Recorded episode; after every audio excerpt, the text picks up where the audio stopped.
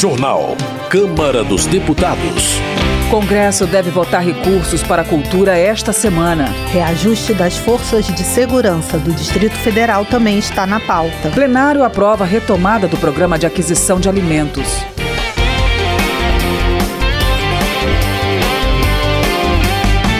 Boa noite. O plenário da Câmara aprovou dois projetos do governo com medidas nas áreas econômica e social. O repórter Antônio Vital acompanhou a votação e tem mais detalhes. Um deles garante a vitória para a Receita nos casos de julgamentos de recursos contra autuações e cobranças de impostos que terminarem em empate. O outro recria o programa de aquisição de alimentos, que compra produtos da agricultura familiar e distribui para a população carente. A proposta relativa aos recursos de empresas contra cobranças do fisco originalmente estava prevista em uma medida provisória que perdeu a validade antes de ser votada pelo Congresso. Os julgamentos dos recursos ocorrem no CARF, como é chamado o Conselho Administrativo de Recursos Fiscais. O empate nos julgamentos dá a vitória ao governo, porque o projeto garante ao representante da Fazenda Nacional o poder de decidir a questão. O voto do representante do governo, nesse caso, é chamado de voto de qualidade e tinha sido abolido dois anos atrás.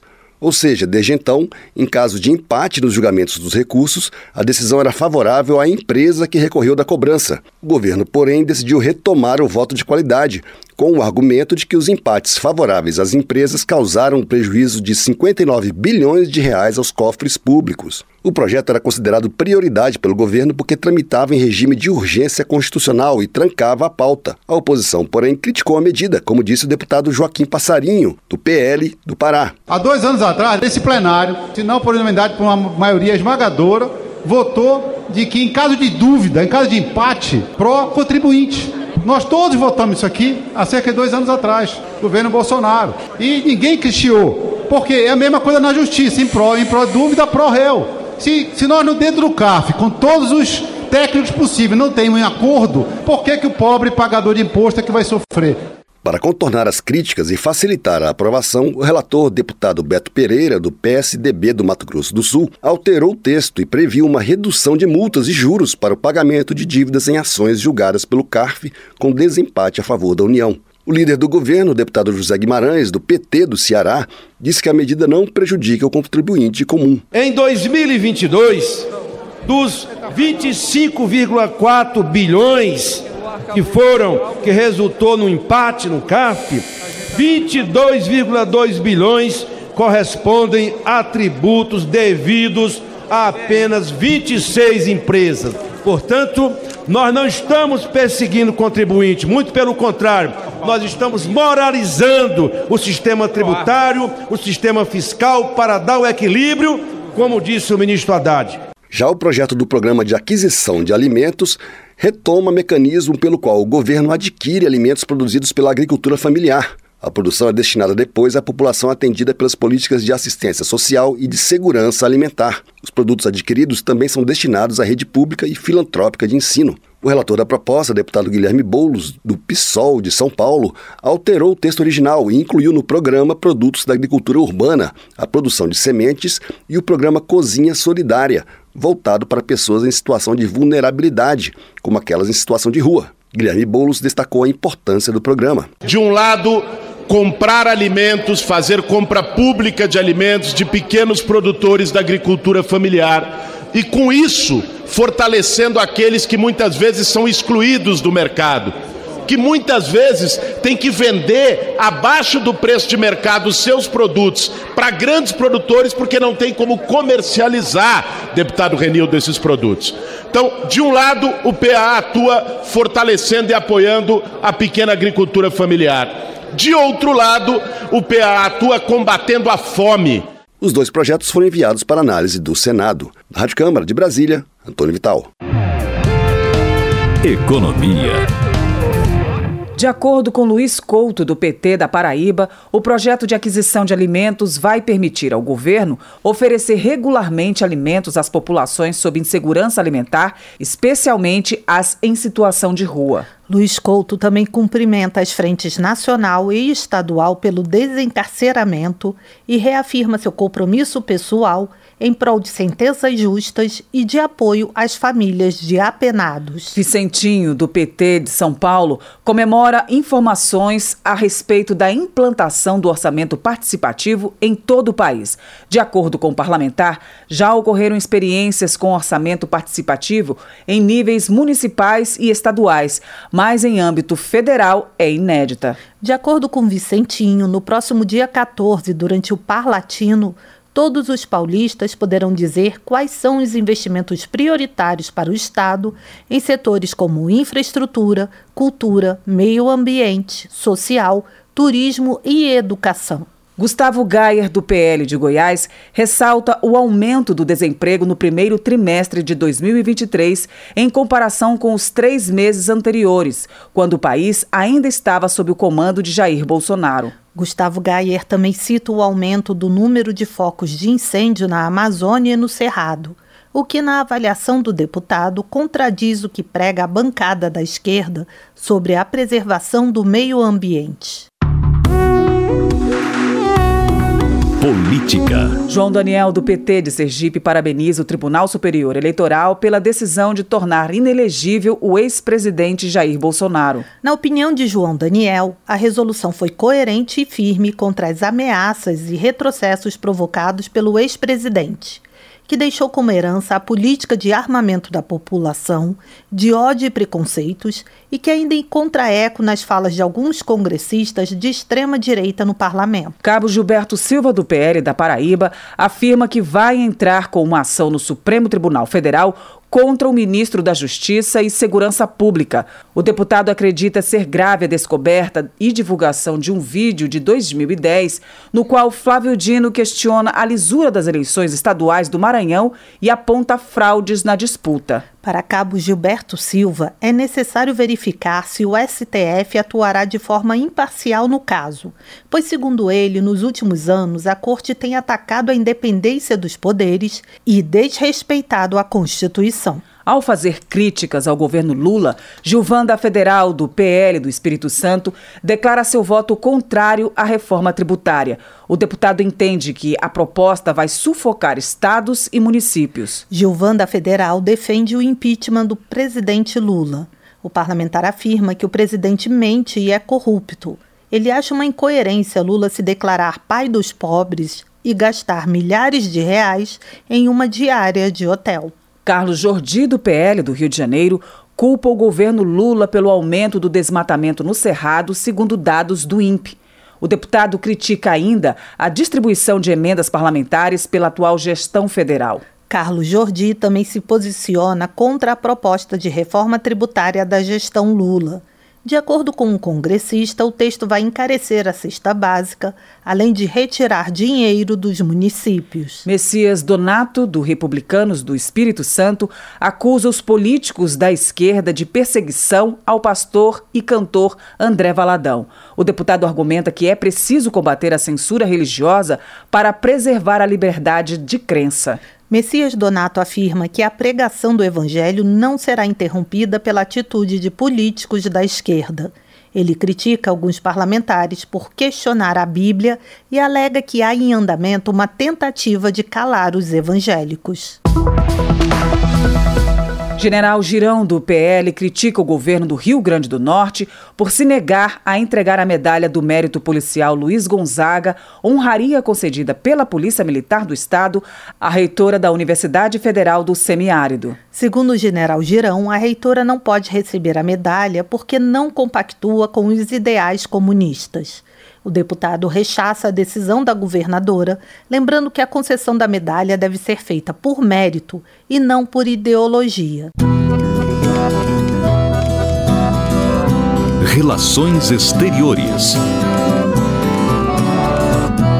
Maurício Marcon, do Podemos do Rio Grande do Sul, afirma que o Ministério das Relações Exteriores tem se calado a respeito da expulsão das freiras brasileiras da Nicarágua, presidida por Daniel Ortega, que o deputado afirma ser amigo do presidente Lula. Maurício Marcon acusa o presidente Lula de ser aliado de ditadores latino-americanos e afirma que a esquerda defende o mal citando o apoio ao aborto e à descriminalização das drogas. Adriana Ventura, do Novo de São Paulo, rechaça a declaração do presidente Lula de que o conceito de democracia é relativo. Na avaliação da congressista, a fala mostra que Lula tem um projeto de poder e que não governa para todos. Adriana Ventura também critica o apoio manifestado pelo presidente brasileiro a Cuba, Venezuela e Nicarágua.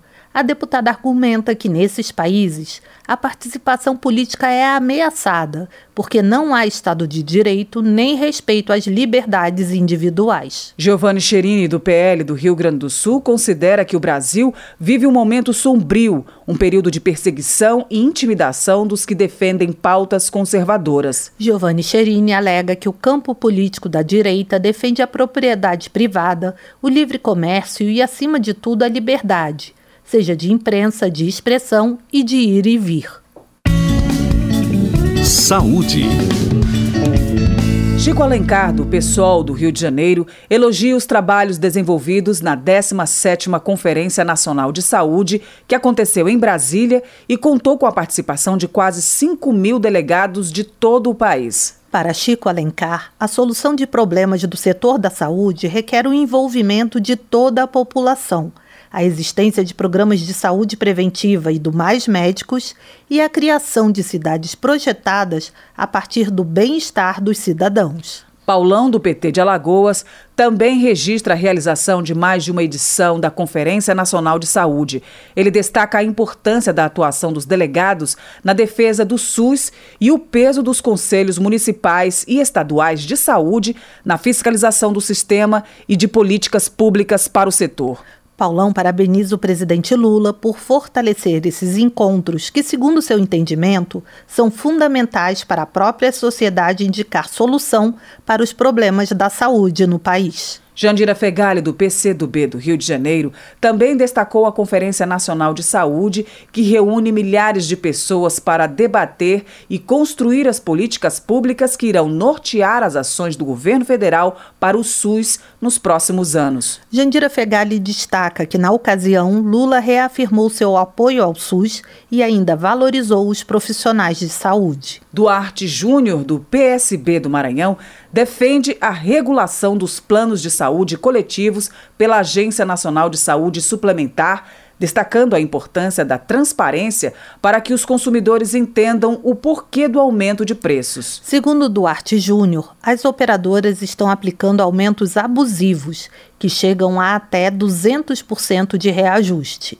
O deputado enfatiza que um serviço de saúde suplementar eficiente é fundamental para aliviar a carga do SUS e destaca a necessidade de buscar soluções que atendam os consumidores de baixa renda. Giovânia de Sá, do PSDB de Santa Catarina, presta homenagem à reitora Luciene Sereta, da Universidade do Extremo Sul Catarinense, UNESCO, por ter sido agraciada com o Prêmio Mulheres na Ciência Amélia Império Hambúrguer. Giovânia de Sá também ressalta a presença das mulheres no meio acadêmico-científico e lembra que Luciane Sereta é autora de pesquisas que beneficiaram a sociedade brasileira durante a pandemia. Trabalho.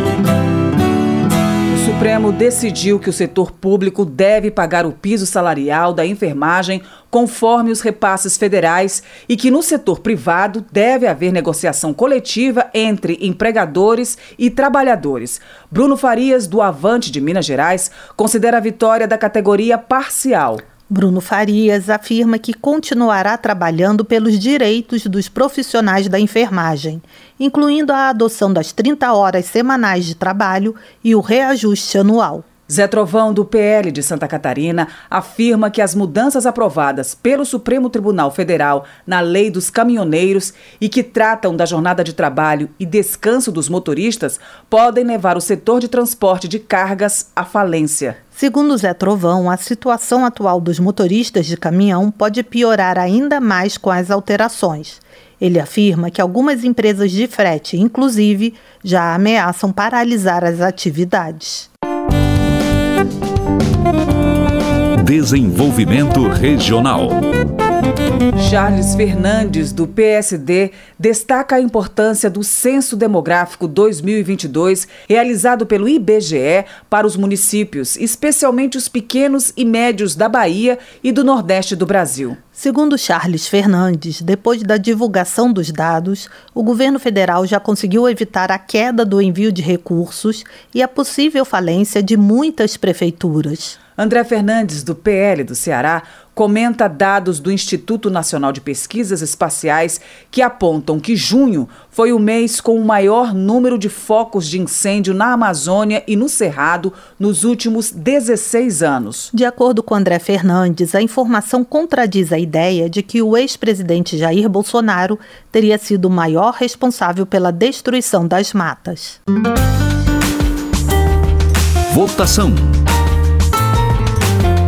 Congresso Nacional se reúne nesta semana para votar, entre outros projetos, recursos para a cultura e para reajuste das forças de segurança do Distrito Federal. Os detalhes com o repórter Cid Queiroz. Está marcada esta quarta-feira sessão do Congresso para votação de vetos e de projetos de créditos especiais. A sessão é parte de um acordo entre governo e oposição, como explicou o líder do governo no Congresso, senador Randolph Rodrigues, da Rede do Amapá. Nós teremos sessão do Congresso Nacional na quarta-feira, às 14 horas. Nós decidimos acordar alguns vetos que não tinham maiores controvérsias com a oposição. Pelo acordo, serão votados apenas cinco dos 26 vetos. Entre eles, o veto a um dispositivo da nova lei do Fundo Geral de Turismo, Fungetur, que possibilitava à Embratur receber recursos não utilizados pela Agência Brasileira de Promoção de Exportações e Investimentos,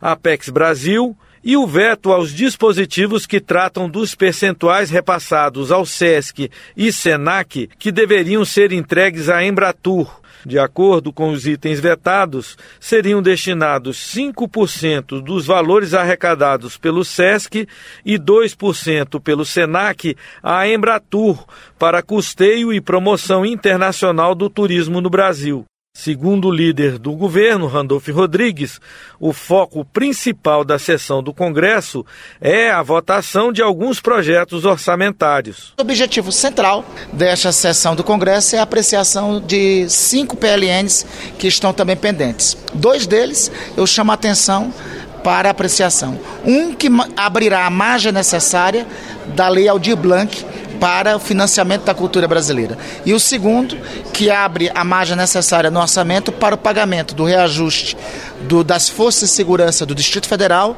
dos ex-territórios e do antigo Distrito Federal da Guanabara. Entre os projetos de crédito pautados está o PLN 11, que abre crédito especial de 3 bilhões de reais para os ministérios da Educação, da Justiça, dos Transportes e dos Portos e Aeroportos, além de transferências diretas a estados e municípios para o fomento à cultura, previsto na Lei Aldir Blanc. Também na pauta, o PLN 12, que assegura recursos para o reajuste de servidores das forças de segurança do Distrito Federal. Esses e outros debates e votações você acompanha no portal da Câmara, na rádio e na TV Câmara, no nosso canal no YouTube e nas nossas redes sociais. Da Rádio Câmara de Brasília, Cid Queiroz. Termina aqui o Jornal Câmara dos Deputados, com trabalhos técnicos de Everson Urani e apresentação de Val Monteiro e Mônica Tati. Uma boa noite para você. Boa noite. Ouça agora as notícias do Tribunal de Contas da União. Minuto do TCU. O Tribunal de Contas da União fez auditoria para analisar os impactos fiscais e de orçamento da intervenção federal feita no Rio de Janeiro em 2018. O recurso utilizado nas ações de segurança pública chegou a 1,2 bilhão de reais, dinheiro que saiu dos cofres da União. O TCU concluiu que as metas fiscais das leis de diretrizes orçamentárias de 2018 e 2019 foram cumpridas no entanto, a fiscalização constatou que houve um valor significativo de despesas não liquidadas dentro do exercício de autorização. O resultado da análise do tribunal será informado aos Ministérios da Fazenda e do Planejamento, além da Casa Civil da Presidência da República e do Congresso Nacional. Em decisão anterior, o TCU concluiu que a intervenção federal teve baixos resultados de longo prazo. Saiba mais em tcu.gov.br.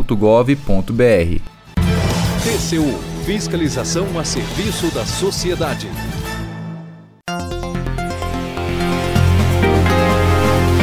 Você ouviu A Voz do Brasil. Boa noite.